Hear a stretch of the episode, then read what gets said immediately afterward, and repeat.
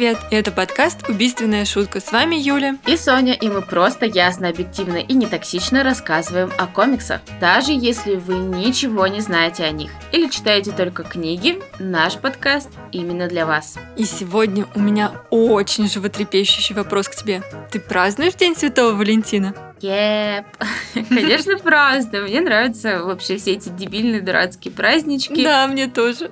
Которые заточены на зарабатывание денежек крупных компаний. Но, блин, что-то и в этом есть. И вообще мне нравится, конечно, этот праздник. Клевый, милый, уютный. И еще очередной повод подарить подарок и получить его самому. Да, мне тоже нравятся такие дурацкие праздники. Конечно, я не всегда его отмечаю, потому что периодически я о нем забываю. Он не такой, чтобы, знаешь, как Новый год, когда есть выходной, его точно не пропустишь. Потому что у меня бывает, что я такая: о, какое сегодня число, непонятно. Да, точно. Но вообще, конечно, неделя выдалась такая достаточно у меня читательная, скажем так. Помимо того, что я готовилась к подкасту, очень много читала. Как-то располагала такая сонная погода и так далее. И тут я что-то прикупила себе энциклопедию Супермена. И думала, что она будет такая же какая-нибудь, не знаю, скучнятинка, сухая выжимка, как, например, Бэтмен энциклопедии или энциклопедия DC по персонажам общей вселенной, которая у меня есть. Но она оказалась очень классной, прям такая, как нонфикшн. Ты вот прям читаешь ее, и просто все понятно, хочется ее читать последовательно, не прерваться на какие-то отдельные фрагменты, а просто от начала до конца описан какой-то период жизни Супермена, там идет до Ребёс, получается, временной линии, и очень интересно все описано. Нет вот этого вот какого-то сложного языка или каких-то сложного нагромождения персонажей, там, даты, прочего. Все четко и ясно. Золотой век, серебряный, бронзовый, New 52, какие-то важные события из жизни Супермена. В общем, очень клево. Мне понравилось, как-то стало даже более понятно вообще все, что происходило с этим персонажем. А еще я начала тут читать, точнее, я уже закончила, клевый кроссовер, называется «Война Флэшей». Вот он выходил у Азбуки не так давно. Он тоже идет в линейке Ребёс, как и какие-нибудь другие комиксы в линейке Ребёс по DC. И, в общем, он очень классный. Но я поняла, что у меня большой пробел по каким-то персонажам вот этим дополнительным из вселенной Флэша. Я такая: черт, придется мне как-то освежать свою память и дополнять все пазлы недостающие, которые есть. В общем, я закупилась кучей книг про Флэша. Это и из серии New 52, Ребёс. И, в общем, села читать все, что только можно было про этого алого спидстера. Ну, значит, нам явно нужен выпуск про него.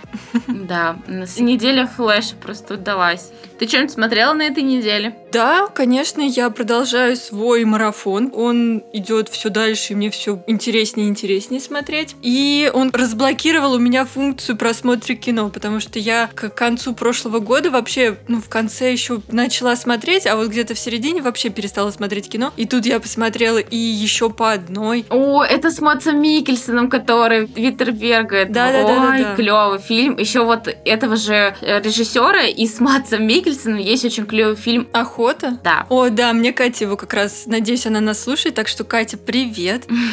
Посмотрю обязательно «Охоту». Я его вот как раз запланировала вот сейчас между марафонными фильмами, которые опять черно-белые, но теперь хотя бы это будет комедии. Я как раз посмотрю «Охоту». Клёв. Но я вообще, помимо того, что смотрю «Титанов», как-то меня занесло в наши русские сериалы, и тут я посмотрела «Метод». О! Да, как-то так случилось, получилось. Теперь мы можем его с тобой обсудить. Это точно. Но только первый сезон я, потому что дальше не смотрела. В общем, «Метод» — это сериал, где... Хабенский пьяный, как обычно. Очки сними. Пьяный, что ли? Крови.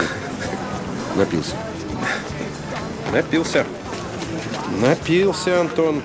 Пьяный Хабенский, супердетектив, и он расследует всякие кейсы реальных преступлений. Но они не очень реальные. Они такие очень как-то хитро обыграны. Ну да. Прикольные отсылки каждый раз, когда ты на них натыкаешься. Я такая: о, это же вот этот убийца.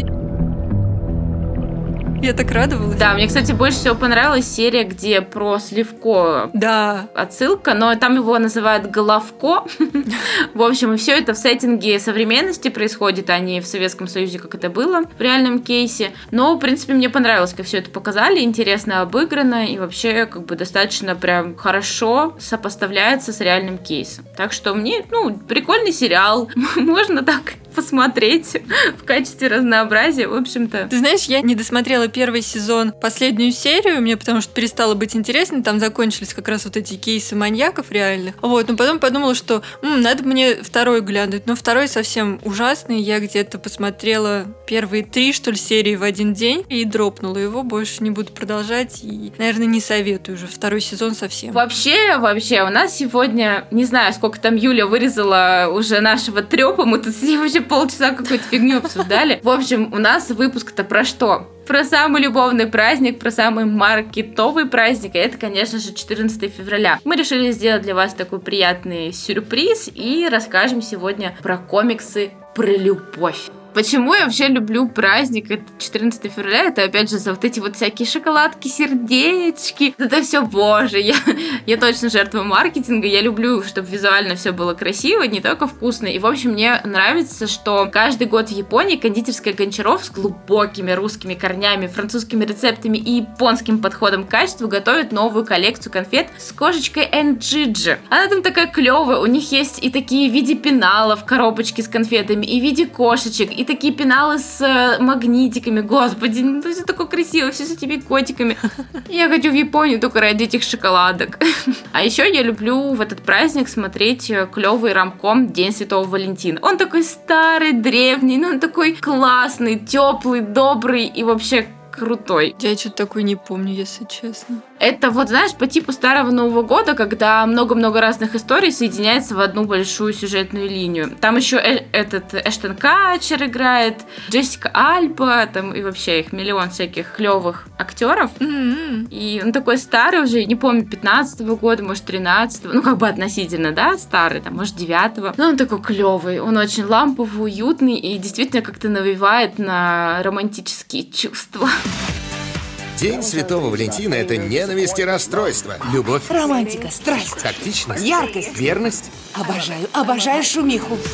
День Святого Валентина. Я сегодня начну, пожалуй, сразу с 2 комиксов. Это «Пссс, кто я?»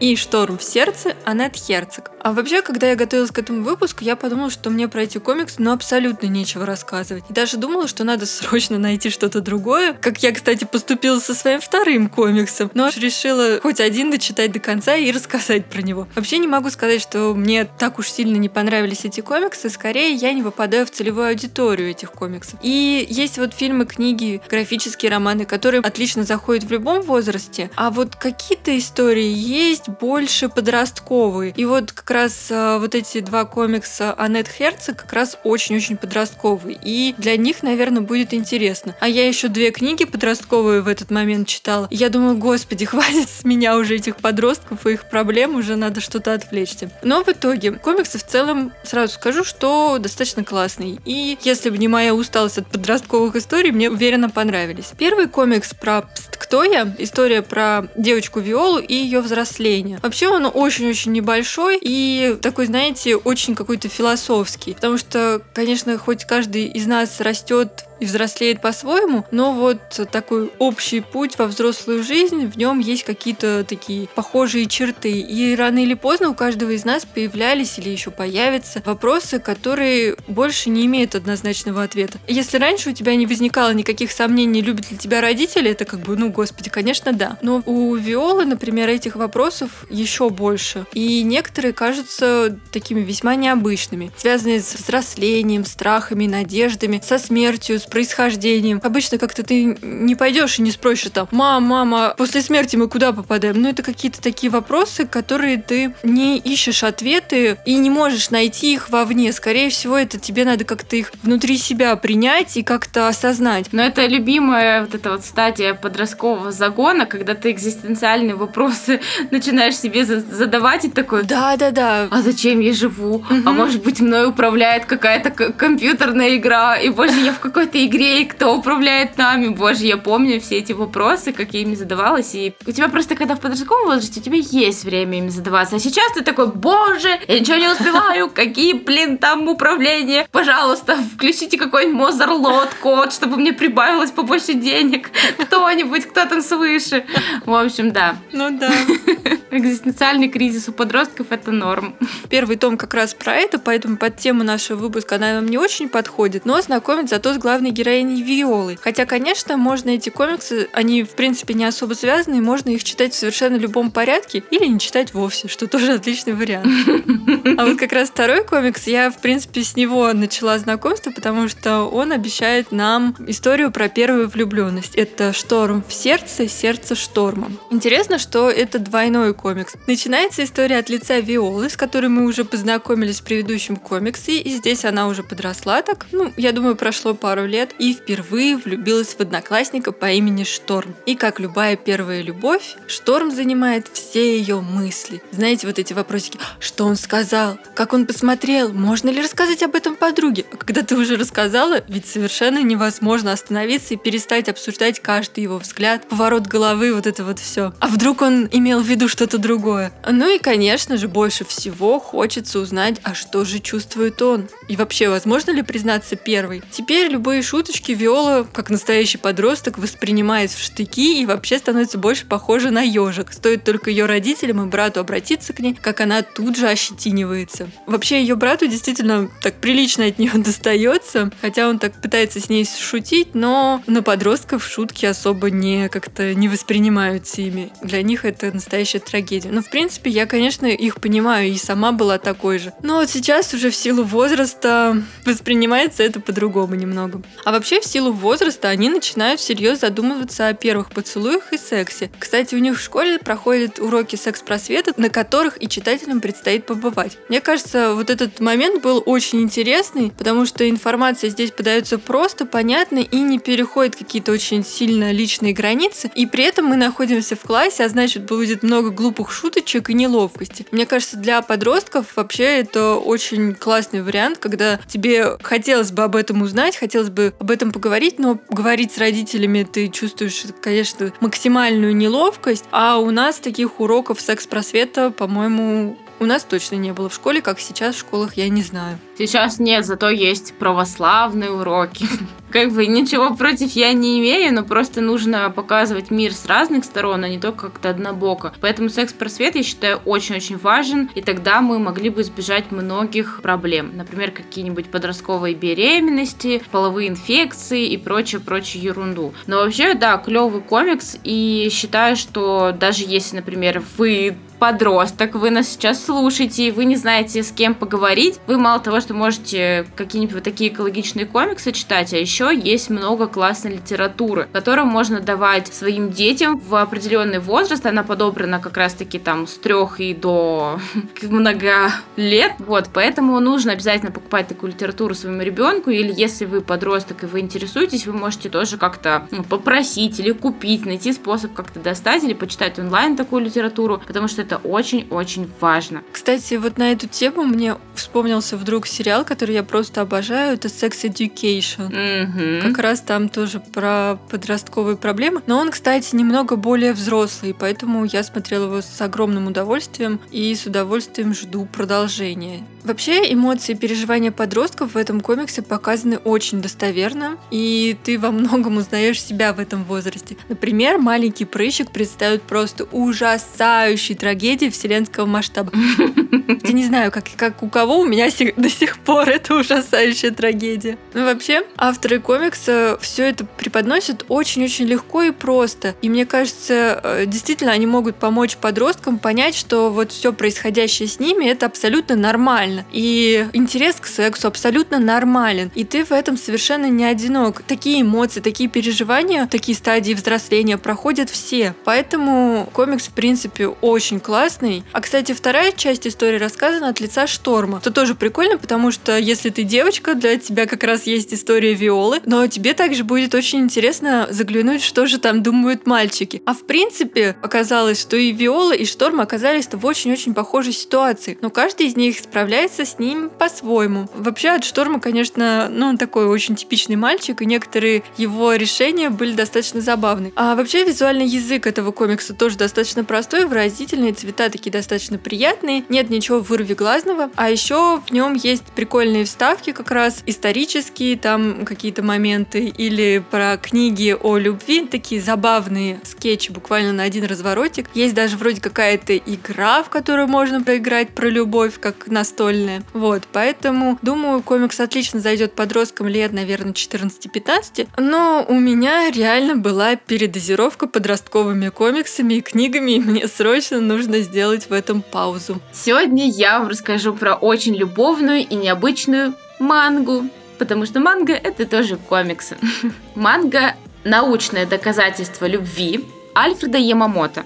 Вообще, все начиналось совсем не с манги, а с интернет-зина. Альфред Ямамото нарисовал одностраничную мангу, где двое ученых обсуждают в цифрах и научных терминах свою симпатию друг к другу. И понимают, что им нужно для более точных данных сходить еще и на свидание. Затем он опубликовал ее в сети и получил большое количество откликов, потому и начался проект серийного выпуска. Я не смотрела, сколько томов вышло в Японии, но в России издательство АСТ выпустило уже 5 книг в твердых переплетах с суперобложкой. Эти томики чуть тоньше и выше, чем привычная манга, например, та же, которую Excel Media издает, или Азбука. Они такие немножко более другого формата, но зато они в твердых переплетах. И это очень круто. Во-первых, они долго не будут у вас изнашиваться, если вы будете перечитывать, и смотрятся на полке они очень круто. История происходит в стенах кафедры, естественно, научных и технических исследований университета Саитама. Магистрантка первого года обучения Аяма Химура признается магистранту Синье Юкимура, что он ей нравится,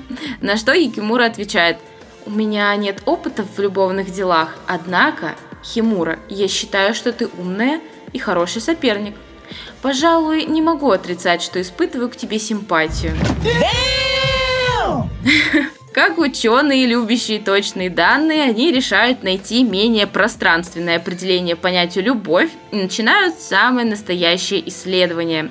Ученые не просто садятся друг другу на колени, обнимаются, смотрят друг другу в глаза, готовят ужин и идут на свидание, а замеряют при этом пульс, температуру тела и другие биометрические параметры. Помимо главных героев, автор нас поближе знакомит и с другими обитателями кафедры. Милый, добрый Канады, маленькой хитрой геймершей и барадой, и забавным, влюбленным в 2D девушку Коске, которые всячески будут помогать героям на пути изучения любви. Мне кажется, эта манга вот прям очень зайдет фанатам теории Большого Взрыва и всем любителям науки, потому что как раз формул, терминологий и нердских отсылочек там полно. А вот тем, кто, как и я, ждет от нее любовной любви, придется испытать некоторые разочарования. Хотя автор недвусмысленно намекает на содержимое через название этой серии, потому я нисколько на него не в обиде. Мне, наоборот, очень даже понравилась вся эта атмосфера, но немного как раз и не хватило вот этих вот эмоций, и кажется, что все такое сухое какое-то, вот нет этой эмоции, этой страсти или еще чего-то. Просто вот так интересно наблюдать, как это бывает у определенного типа людей. Например, таких как такие вот сдержанные, какие-то очень рациональные люди и так далее. То есть все это с какой-то другой точки зрения как-то прикольно посмотреть. Ну, это и неплохо, и нехорошо, просто вот такая это особенность истории. И в качестве разнообразия вообще как отдельный жанр для нердов «Научное доказательство любви» очень даже классная манга. Мне очень понравилось и то, что со временем в истории появляются флешбеки, где мы узнаем важные эпизоды из детства героев и то, почему они стали такими, какими мы их видим в основном сюжете. А из героев мне очень понравился Коски, тот самый, который влюблен в 2D девушку Айку из ролевой игры. Он прям такой настоящий преданный фанат и даже спит в обнимку за Кимакурой. Но это такая подушка, знаете, она метр высотой, на которой изображен какой-то персонаж. Но там иногда он такой полуголый бывает, а иногда в одежде, в общем, в зависимости от того, что ты хочешь. И, блин, я уже давно хочу себе такую с Себастьяном из Темного Дворецкого. Просто вот прям мечта. По-моему, это очень клево и здорово, что помимо вот таких таких рациональных, сдержанных персонажей, там показали горячих, таких страстных, каких-то интересных и всяких-всяких разных героев. И можно для себя найти каких-то любимчиков. Но в плане рисунка манга выполнена в достаточно привычном и очень органичном для нее стиле. Меня в первую очередь как раз зацепил графический язык и то, как мангака видит своих персонажей. Ну, если коротко, то персонажи там супер хот, и вообще они все такие там красивые, интересные, знаете, это не вот эта олдовая рисовка, типа как в Sailor Moon, да, которая многим нравится, это круто, просто более современная мне лично откликается намного больше. И действительно, там персонажи такие клевые, у них интересные какие-то прописанные характеры, каждый по-своему многообразен и по-своему крут. Поэтому я считаю, что каждый может найти себе что-то по душе. Но вообще, конечно, да, я думаю, что тем, кто ждет какой-то суперстрасти, там делать нечего, это больше научная манга. И клево, что можно не только провести хорошо время, но и прокачать какие-то свои скиллы и свой мозг. Так что читайте. Прикольно. Дальше я планировала прочитать еще один независимый комикс, но, если честно, бросила его после первых пары страниц. Возможно, скорее всего, я думаю, он попал мне просто не в настроение. Так подожди, это тот графический роман, который расцветает самая красная из роз, да? Угу. Вообще, я очень давно его собиралась прочитать, очень-очень давно, но, начав, поняла, что, видимо, для него не самое лучшее время. Не знаю, мне пока там не понравилось вообще ничего, но это ничего не говорит ни о комиксе, ни обо мне. Просто у нас с ним пока не сошлись характеры. Просто знаешь, что я заметила? Я прочитала демо-версию, там, где-то 6 или 10 страничек этого комикса. И, в общем, самое интересное, что у него название и обложка совершенно не соответствуют тому, что ты ждешь от него. Mm-hmm. То есть я тоже думала, что там будет какой-то, рассказ о любви или что-то такое, хоть я и аннотацию читала, но думала, как-то все это можно будет связать. Но по итогу это тоже получился такой очень научный труд, скажем так. Да, я тоже думала, что он будет как-то более обыгран, но как-то его... не знаю, но это временно. Я обязательно к нему вернусь, может быть, даже расскажу вам о нем, но не в этом выпуске. А вообще, я подумала, что именно, может быть, из-за Аннет Херцог и остальных комиксов передозировка была этими всеми историями авторскими, и поэтому я решила выбрать что-нибудь супергеройское. И поэтому сегодня я расскажу вам о графическом романе Фрэнка Миллера и Билла Сенкевича «Сорви голова. Любовь и война». Вообще, Миллер начал работать над «Сорви головой» в 1981 году. И вообще, к выходу этого комикса он уже поработал с такими художниками, как Джон Бускема, Гарри Талаук, Дэвид Мацукевич и Деннис Дженк. Вообще, он с ними выпускал целые такие впечатляющие серии. Хотя, подождите-ка, может быть, нам сделать отдельный выпуск про Дэрдевила? Если вам нравится эта идея, дайте знать в комментариях.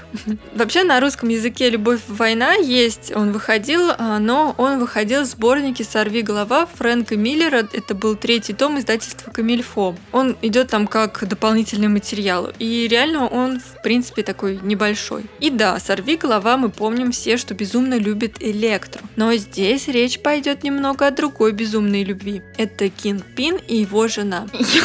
Блин, я вообще сейчас такая сижу в шоке. Я такая, что? Я думала, ты продолжишь про жену, такая, Кинг Пин. Я думаю, еще одна упоротая какая-то идея Фрэнка Миллера. Сорви голова, который пустился во все тяжкие. Нет, тут будет его жена. И да, это же Фрэнк Миллер, поэтому нас ждет очень классный сюжет. А еще совершенно невероятный визуальный язык. Он очень непривычный, очень странный, но для меня оказался какой-то абсолютно завораживающий. Здесь реально какие-то фреймы кажутся просто мешаниной цветов, а в некоторых эти цвета складываются в потрясающие образы. Очень странно нарисовано все, но так как такой стиль, в принципе, может достаточно быстро утомить, но для коротких историй это было просто идеально. А вообще, история классная. Мы знаем, что Ванесса Фикс — это жена Кинг Пина или Уилсона Фиска, и она тяжело больна, а мучает ее какое-то психологическое заболевание. Вообще, в этой как раз истории «Сорви голова, любовь и война» здесь нет никаких подробностей ее болезни или что-то такого, но я позволю себе рассказать историю Уилсона Фиска и его жены, потому что вряд ли она заслужит когда-нибудь отдельный выпуск. А может, и заслужит, кто знает. Кинг Пин не суперзлодей,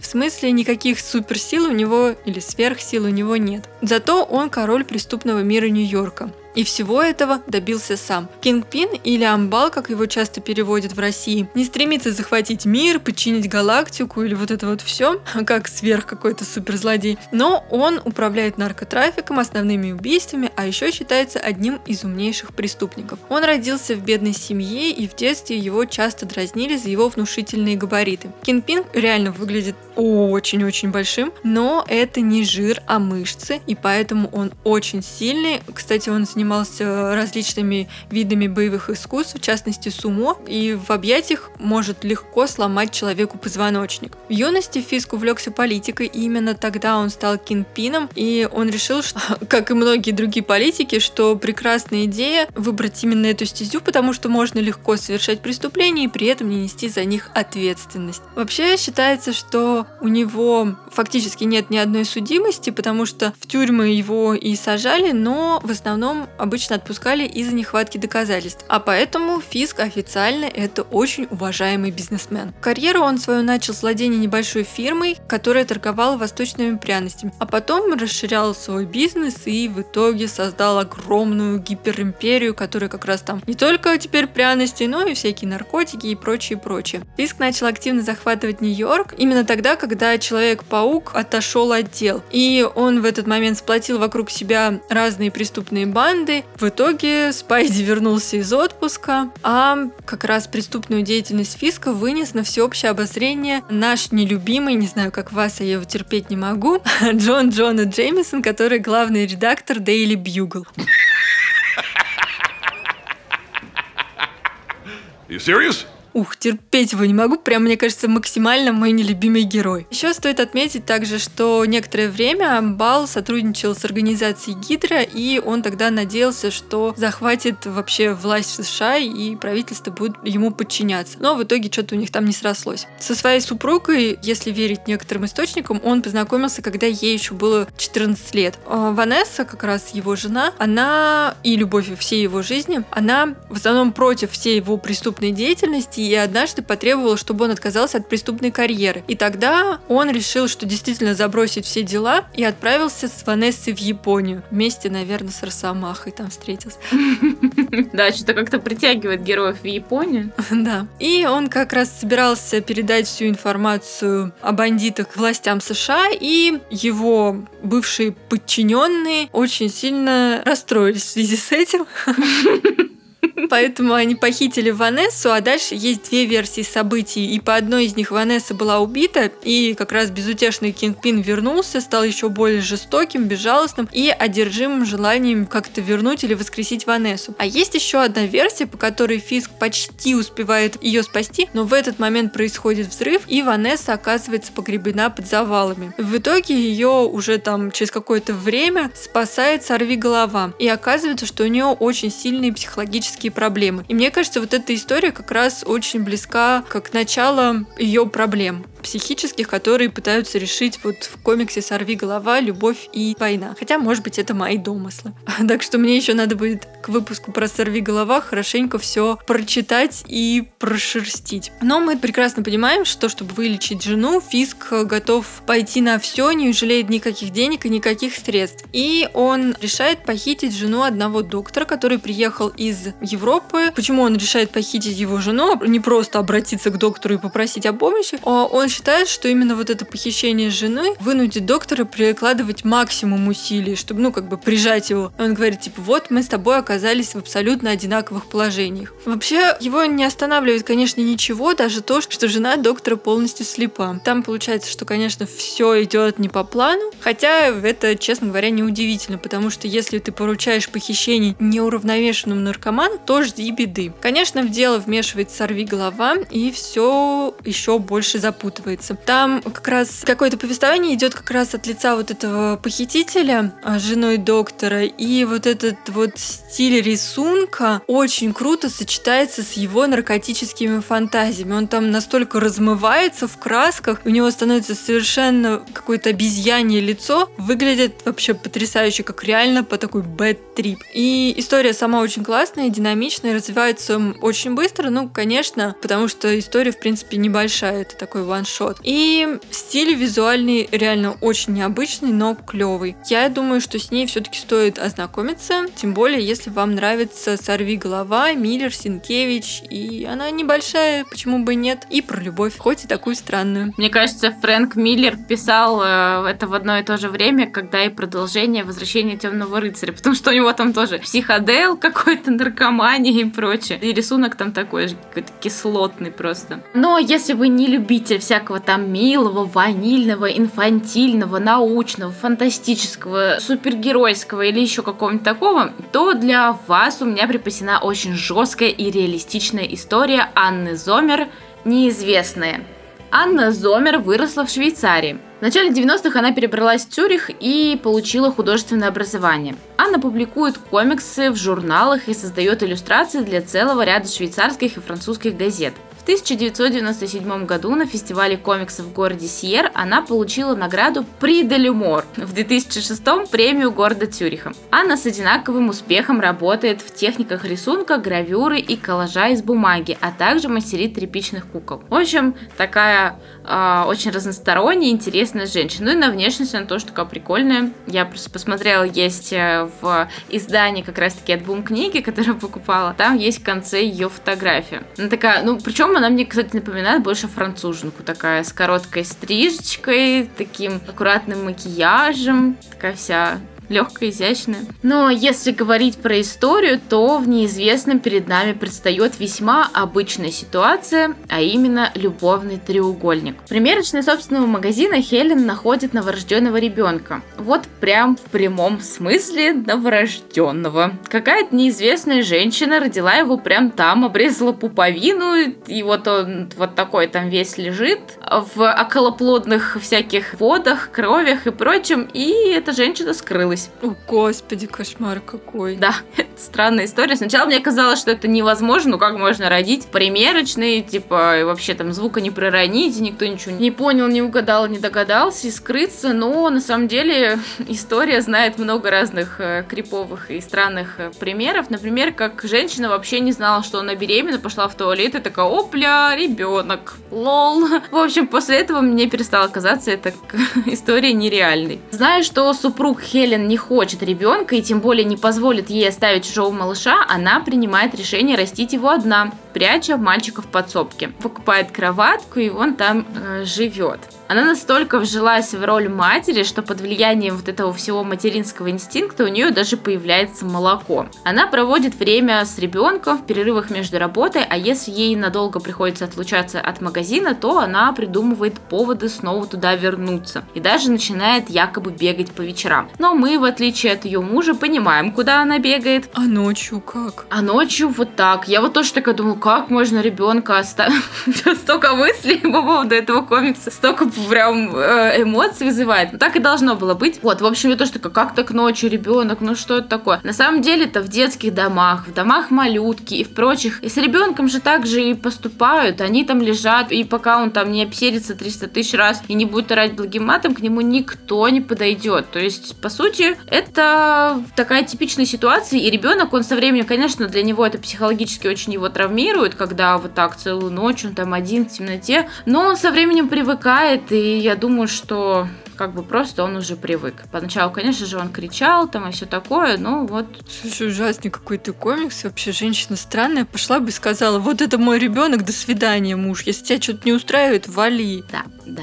Я бы тоже, конечно, и вместе как-то все это рассказала, но дальше я немножко про это скажу, что отношения бывают разными. Ну да, конечно, да, ты права. И вот так, в таком темпе проходят дни, недели, месяцы, и однажды супруг приносит домой собаку. хотя прекрасно знает, что Хелен против домашних питомцев. Но пес, которого ей приходится брать с собой на работу, гулять с ним. То есть он может завести собаку, да. А она не может завести ребенка. Слушай, прости, но меня этот твой комикс очень сильно вопросов вызывает. Да, это просто пукано-подрывательный комикс, да. Это просто, знаешь, пособие как не должно быть. Просто меня тоже очень сильно разозлила эта ситуация, что, опять же, почему как раз-таки авторка и вводит вот этого пса. Она хочет нам показать, насколько в абьюзивных отношениях находится эта женщина, что ей нельзя завести ребенка, ей нельзя усыновить, ей нельзя принести какого-то ребенка домой. А это такой, я хочу собаку, и собака у нас будет, и мне плевать, что там у тебя аллергия, или ты не хочешь, и так далее. То есть, да, здесь как бы вот специально и был введен этот пес сюда в историю, чтобы показать нам, насколько это вообще просто... пипец. И, в общем, пес этот как бы привязывается к этому малышу, они вместе играют, и в то время, пока Хелен работает, этот пес тоже с ней там находится в магазине, и она как-то уже начинает мириться с этим положением, ну, куда ей деваться, а тут еще как бы ребенку есть чем заняться, и собака вроде под присмотром, и она решает оставить все как есть. В романе есть еще одна сюжетная линия. Вики, студентка, безнадежно влюбленная в своего преподавателя, с которым у нее неоднократно была сексуальная связь. Она случайно беременеет и оказывается совершенно не готовой к материнству. Она пытается всячески вызвать выкидыш, бьет себя по животу, принимает какие-то таблетки, прыгает на кровати. Аборт не пробовала сделать? Вот у меня тоже вопрос, почему она не может пойти и сделать аборт, при том, что ее подруга, которая ее соседка, подруга и девушка, с которой у них происходят всякие там приключения. В общем, комикс 18+, ребят. Ей предлагают какую-то помощь, да, там деньги и прочее, но мне вообще тоже совершенно было непонятно, почему нельзя было сделать аборт. Она вот вроде бы, знаешь, как-то как человек, который боится вообще какие-то решения в этой жизни принимать, и она хочет, чтобы все плыло по течению, и она сама по нему плывет. И она такая, вот я хочу, чтобы он как-то сам из меня абортировался, чтобы у меня случился выкидыш. Она пытается что-то сделать, да, но при этом пойти и нормально сделать аборт она не хочет, не может, и вот как-то все это... Ну, конечно, лучше опасный выкидыш, который может неизвестно чем закончиться, убить ее и... Ужасный комикс, мне надо его срочно прочитать. Но он такой прям, знаешь, да, бьет реалистичности по щам. Вот так. И она пытается при этом еще и скрывать свое положение от всех, то есть от матери, от окружающего мира, и как бы начинает много-много кушать для того, чтобы поправиться. И как бы за вот этим всем бэкграундом скрыть свою беременность. Ну, как бы у нее вроде все это удается. Вот, и тут такой думаешь, что может объединять этих женщин? В этой истории, конечно, много есть очевидных вещей, но вас ждет еще и немало удивлений и достаточно необычная развязка. Я когда закрыла эту книгу, когда перевернула просто последнюю страницу неизвестную, то поняла, насколько же он вообще вызывает сильный эмоциональный отклик. Вот даже вот я рассказывала, и Юля просто такая, я не могу сидеть на месте, мне нужно обсудить, почему. Вот у меня так же, вот абсолютно так же. А в конце я просто так сижу, капец. Ну, я, конечно, не нашла там ничего похожего на себя в этих героях, но сама история оказалась такой какой-то прям отрезвляющей, болезненной, что заставляет задуматься о том, насколько же многогранной может быть любовь.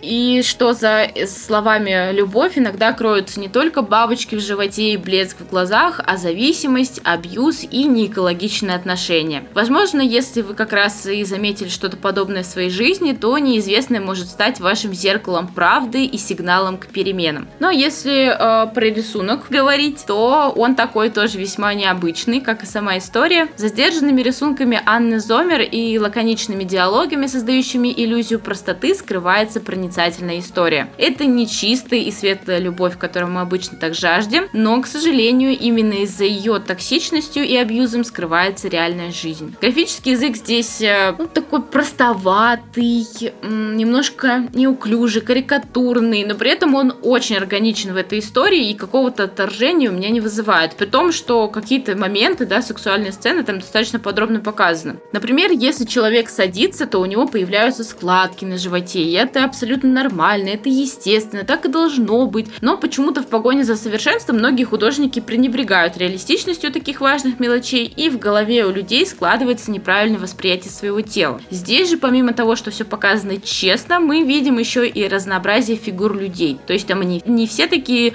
секси, подтянутые, бла-бла-бла, а просто обычные, нормальные люди. Все как в обычной жизни, и это очень-очень здорово. А еще, кстати, мне кажется, что этот графический роман бы отлично был экранизирован. Вот в плане фильма я его очень хорошо представляю, если честно. Такой трешачок. Европейское авторское кино. Да, авторское кино точно. Еще, если бы Ларс фон Триер все это снимал, так вообще...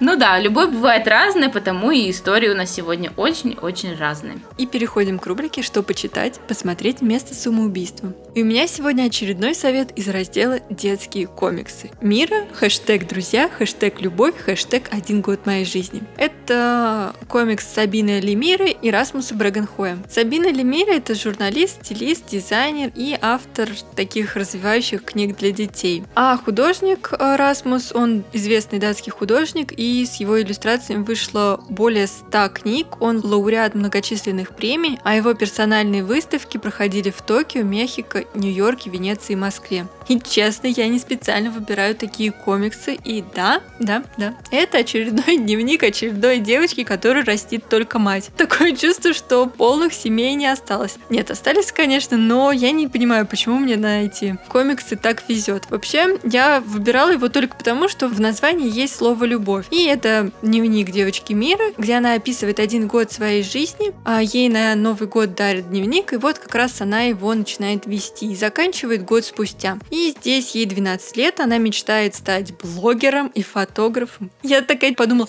«Оу май гад!» Господи, вот в мое время мечтали стать космонавтами. Шутка, конечно, не так, я подумала и не про космонавтов, но такое чувство возникает периодически. На свой 12-й день рождения ей мама разрешает завести Инстаграм, где она уже начинает выкладывать свои фоточки счастливой жизни. А вот реальная жизнь ее, оказывается, не такая уж и счастливая. У Миры такая тоже интересная мама, которая занимается рекламой, и у нее часто меняются ее бойфренды. Поэтому Мира такая, в общем-то, предоставлена периодически сама себе. Но зато у нее есть просто прекрасная бабушка, которая всегда находит время с ней поговорить, что-то обсудить, ответить на ее вопрос. А вопросов, конечно, с взрослением становится все больше и больше. К ним также приходит новая девочка, которая уже такая, типа, повзрослевшая, и у нее уже есть якобы парень, и она впервые почувствовала чувство любви. А Мира и ее подружка лучшая, они как-то еще такие... ни в кого не влюблялись и часто играют в куклы. И вот новая девочка перетаскивает подругу на свою сторону, и теперь Мире срочно нужно влюбиться. И вот как она будет выходить из этой ситуации, и действительно ли нужно срочно влюбляться, рассказывает этот комикс. И реально это такая очень добрая, трогательная история с такой милой рисовкой, но я, наверное, опять же устала от этих детских комиксов про девочек, у которых есть свой дневник, и где они там делятся своими впечатлениями. Потому что продолжать знакомство с серией я не буду, хотя там вышло уже прилично книг, будет выходить еще. Я, в принципе, вот остановилась на моих любимых дневниках Вишенки, я их просто обожаю, и очень полюбила комикс Лу, о котором я вам до этого рассказывала. Но вообще, если вы реально хотите почитать какую-то очень крутую историю о первой любви, такой серьезной, то советую вам комикс «Одеяло», о котором мы тоже уже рассказывали в предыдущих выпусках, потому что там история действительно очень сильная, очень выразительный графический язык, и на него прям стоит обратить внимание. Ну, а любовь многогранна. И мне кажется, каждому из нас хоть раз в жизни приходилось испытывать неразделенную любовь.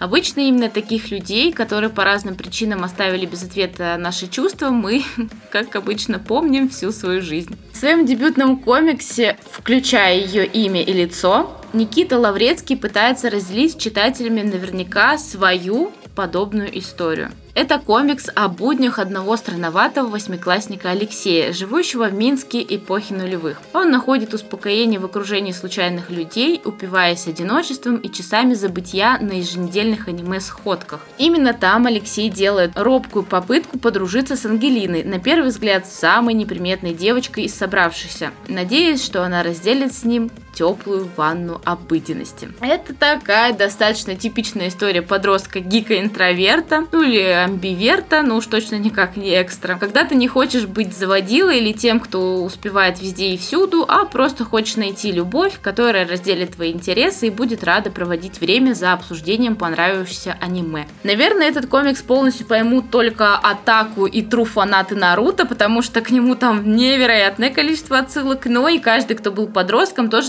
может найти в нем что-то до боли знакомое. Например, я вообще как-то в школе, когда училась, я такой человек просто очень влюбчивый. И, в общем, я помню, у меня была какая-то очередная неразделенная любовь, я повесила себе на руку черную атласную ленту, повязала, что у меня типа был траур. Ты просто драма-квин. Да, драма-квин, это точно. И, в общем, что меня этот мальчик не замечает, и у меня траур по погибшей любви в моем сердце.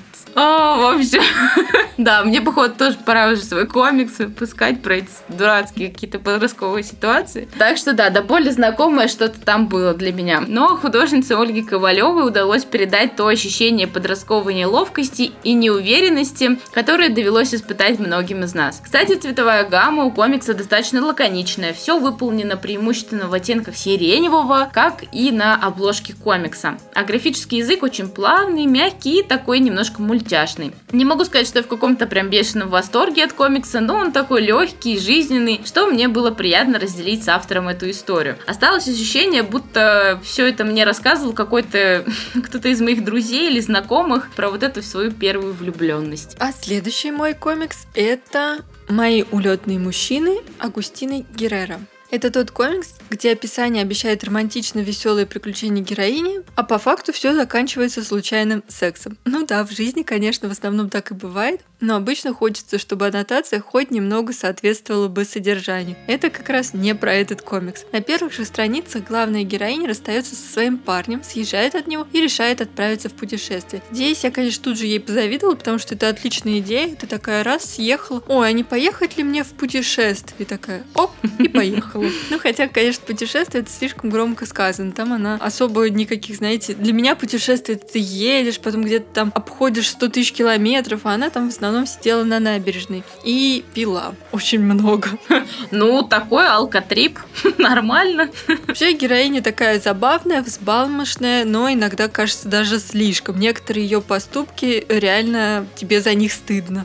Комикс Агустины очень откровенный, и, думаю, многим он покажется местами даже отталкивающим. Но читается он очень легко и быстро. Местами он покажется вам забавным, а местами оставляет в недоумении. И вот это реально тот момент, когда чувствуешь немного такой стыд за персонажа. Мне понравился такой легкий стиль рисунки Герреро. Это в основном черно-белый с розовым и другими дополняющими цветами рисунки. Такой немного мультяшный, забавный, карикатурный. Вообще, если вам нужно как-то расслабиться и, например, провести вечер после тяжелого дня, то как раз можно выбрать этот комикс. Но его, опять же, не стоит воспринимать как что-то серьезное, да и невозможно, потому что по большей части все поступки героини абсолютно дурацкие. Но реально в каких-то поступках или привычках мы узнаем себя. Хотя при этом другие окажутся совершенно не милыми, не забавными и вот реально отталкивающими. Мне вообще чем-то эта история напомнила дневники Бриджит Джонс. И если раньше мне нравились и книги, и фильмы, то вот, перечитав первый том в прошлом году, я осталась совершенно недоумении. Вот эти поступки героини совершенно не кажутся забавными и милыми, как было раньше. Ты на них смотришь совершенно... Не знаю, то ли я выросла, то ли время уже такое прошло какое-то, когда можно было быть милой, наивной дурашкой. Да, сейчас время сильных, независимых женщин. Да, как раз. Хотя фильм мне по-прежнему очень нравится. Особенно сцена драки под «It's Raining Man». Она прикольная. О, мне нравится только из-за того, что он Колин Фёрд. О, боже, краш. Мужчина хоть куда. Да, точно. Но вообще в дневниках Бриджит Джонс мужчин намного-намного больше, чем в улетных мужчинах. Там в основном вот как раз из мужчин тот первый, с которым мы его даже не увидим, с которым героиня расстается, второй, с которым у нее какой-то случается случайный секс, и третий, с которым она снимает вместе квартиру. Поэтому как бы особо улетных мужчин мужчин там не будет. Я просто думала, что у нее будет череда каких-то романтических приключений и все вот это. И это в первую очередь потому, что нам совершенно неправильно перевели название и совершенно неправильно аннотацию написали. Если как бы знать, что это вот такая саморефлексия автора, то в принципе воспринимался бы этот комикс совершенно по-другому. К сожалению, не знаю испанский, но вот если верить Гуглу, а кому верить, если не ему, то комикс должен был называться типа вроде как-то «Ты когда-то был непостоянный». Не знаю. То есть никаких мужчин все равно не должно было быть, там сплошная рефлексия. Агустина Герреро, художница из Аргентины, сейчас она живет в Барселоне, а на русском у нее уже вышли 2 комикса, это как раз «Улетные мужчины» и «Улетная штучка». У Эксмо, видимо, какой-то краш слова «улетные». Вообще, скорее, это такое достаточно неплохой комикс, что-то такое легкое, веселое, но быть готовым, что там есть и дурацкие поступки, и он вот реально скорее под настроение и уж точно не мастрит. Но у меня сегодня подборка на любой вкус и цвет, а завершаю я ее безумной любовью, а именно синглом «Бэтмен. Приключения. Безумная любовь». От уже известного нам дуэта Пола Дини и Брюса Тима. Комиссар Гордон приходит к стоматологу на медосмотр, а стоматологом оказывается сам Джокер. Вместе со своей неразлучной ассистенткой Харли Квинн они планируют просверлить пару дырок в старине Джимми. Но, как обычно, в назначенное время, в назначенном месте, как говорят в «Битве экстрасенсов», появляется его величество Бэтмен. В общем, Бэтмену удается, как обычно, спасти своего друга, Джокеру удается улизнуть, но он в ярости. И не потому, что план сорвался, а потому, что его маленькая подружка Харли выкинула шуточку, которую не заценил Бэтмен. О боже, давайте поплачем. Мистер Джей даже отказывается прокатиться на своей Харли, грустно вздыхая над планами убийства летучей мыши. Харли решает, что чувства Джокера к ней остыли и во всем виноват Бэтмен, потому придумывает, как реализовать и улучшить один из смертельных планов своего возлюбленного. Что ж, Харли, во всем виноват не Бэтмен, а еще один безумный треугольник. Треугольник маниакальной любви, где ты любишь Джокера, а Джокер любит Бэтмена, а Бэтмен, кажется, вообще никого не любит. Да нет, он точно любит Джокера. Вся эта история действительно безумная. Мне понравилось, что есть какая-то отсылка такая флешбэчная на отношения Джокера и Харли. Нам раскрывается то, как Харли училась в институте, как она на самом деле получала свои хорошие оценки. Вот этот момент мне больше всего не понравился. Ну да, мне, кстати, почему-то тоже всегда казалось, что по канону она должна была быть просто как бы умной. Достаточно умной и классной. Да. А не вот это вот все. Это просто сексизм. Да, можно протянуть туда. Потому что, истории Пола Дини, конечно, они клевые, но, опять же, не всем мне нравятся. Хотя вот этот сингл вполне даже нормальный. По сравнению, по крайней мере, с Харли Вудом и Бэд Герл приключениями. Тебе не понравились и Бэд Герл? Не очень. Да, мне как-то не очень. Ну, в общем, история супер безумная. Клево, что показывается, вот как Харли пришла первый день работать в Архэм, и тут она встретила свою любовь Джокера, и как у них вообще завязывался роман, как он ее удачно водил за нос все это время, какая она была глупенькая дурочка, и что любовь настолько застилала ей глаза, что была действительно безумной, и она стала тоже безумной под стать их любви. Поэтому... Если вам хочется немного какого-то сумасшествия, супергеройки, какой-то веселой такой легкой простой истории, то этот сингл точно может занять место на вашей полочке. Тем более, что он есть в формате мягкой обложки, есть в твердой обложке делюкс издания, а есть вообще фильм анимационный. Поэтому вы можете выбрать, что вам больше по душе, посмотреть, почитать. Ну а если уже говорить про фильмы, то у меня тут вчера случайно как-то так попало в тему. Включили вчера смотреть «Любовь и монстры». Это 2020 года фильм, и он про любовь и про монстров, поэтому я думаю, что стоит про него упомянуть. В общем, фильм прикольный, очень необычный тем, что главные там монстры это не какие-нибудь там роботы, Годзиллы, Кинг-Конги, не знаю, там супергерои, плохиши или что-то еще, а насекомые и членистоногие, которые выросли просто до гигантских размеров. И все такие люди с боязнью насекомых такие: «А, черт!» Это ужасно. Да, у меня арахнофобия, кстати. Но, слава богу, пауков там не было. Зато там такая была милая улиточка с добрыми глазами. История очень прикольная. Она начинается сразу же, через 7 лет после вот этого вот насекомопокалипсиса. А насекомые заполонили всю землю, а люди скрываются во всяких бункерах. И вот мы узнаем, что главный герой — это не тот, знаете, к которому привыкли, что он там и в горящую избу войдет, и быка там на себе вынесет из этой избы. И вообще он такой парень хоть куда. Нет, он обычный парень, который чудом каким-то спасся. В принципе, как он думает, что у него нет никаких особых полезных навыков, он умеет только хорошо готовить минестроне. Но на самом деле и этого тоже достаточно в условиях выживания. Поэтому он живет с такой небольшой группой людей уже 7 лет, и они все по парочкам. И, конечно же, ему не хватает любви, он чувствует себя жутко одиноким. И тут он вспоминает, что как раз-таки за час до вот этой всей катастрофы он был на свидании с девушкой, когда ему было еще 17 лет, и он ее очень любил. Он ее каким-то образом там находит, через радио связывается с ее бункером и решается отправиться к ней. Но на самом деле всем кажется это просто настоящим самоубийством, потому что ну как можно просто пойти, выйти на эту землю чудовищ, где каждый даже там пары километров не может пройти, чтобы не стать ужином насекомых. У него еще собачка была, да? Потом она случилась. Я видела этот трейлер, очень хотела посмотреть этот фильм и забыла про него. Спасибо, что напомнила, пойду посмотрю. Да, вы тоже посмотрите, потому что она про любовь и про монстров. В общем, короче, он отваживается туда идти, и это настоящее, как все думают, реально самоубийство. По дороге он там встречает много, ну как много, ну в общем, встречает кое-каких классных людей и собачку, и в общем-то дальше вы узнаете уже сами. Ладно, не буду рассказывать, раз Юля собралась смотреть. История прикольная, и реально это что-то новое в этом жанре, потому что, опять же, гигантских насекомых в качестве монстров редко используют в кинематографе. Потому что они слишком отвратительные, слишком просто ужас. Но они такие страшноватые на самом-то деле, да.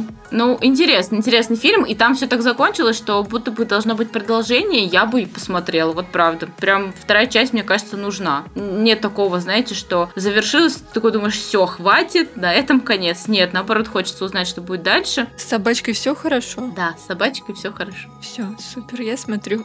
Психологической травмы не будет. Отлично, можно смотреть. Да, ну а чтобы вам дать какой-то зачин на клиффхенгер и вообще о чем мы будем говорить следующее, в следующий раз мы будем говорить про красивого лысого мужчину. И это будет не Вин Дизель. И не актер с Порнхаба. В общем, я просто тут прочитала Клауса, да, аж 2 книги, и поэтому это будет как-то связано с его автором, так что ждите. Тебе понравилось? Не буду ничего рассказывать, все в следующем выпуске. О боже, я не доживу до следующего выпуска. Давай запишем его прямо сейчас. Вообще, спасибо, что дослушали этот выпуск до конца. И уже в следующую среду вас ждет новый выпуск, которого я тоже буду с огромным нетерпением ждать. Поэтому подписывайтесь, чтобы не пропустить. Мы всегда рады вашим комментариям, оценкам в тех приложениях, где вы нас слушаете, а также вашим отметкам нашего подкаста Stories и комментариям в Instagram. Мы есть также в ВКонтакте, Ютубе, Телеграм и Твиттере. Каждый раз, когда я это говорю, меня очень удивляет, что мы есть в Твиттере. Да, мы есть, но... Такое чувство, кроме нас, как будто бы там нет никого, и нас никто не лайкает и не смотрит. Так что забудьте про Твиттер, он нам просто нужен, чтобы был. Но вообще найти нас очень легко. Набирайте в поисковике по-русски подкаст «Убийственная шутка» или по-английски «Killing Joke Podcast». И вот мы уже здесь. И да, скоро начнем опять снова делиться просмотренными фильмами, биографиями авторов, закулисьем, анонсами и прочим. До встречи в следующем выпуске. Всем пока!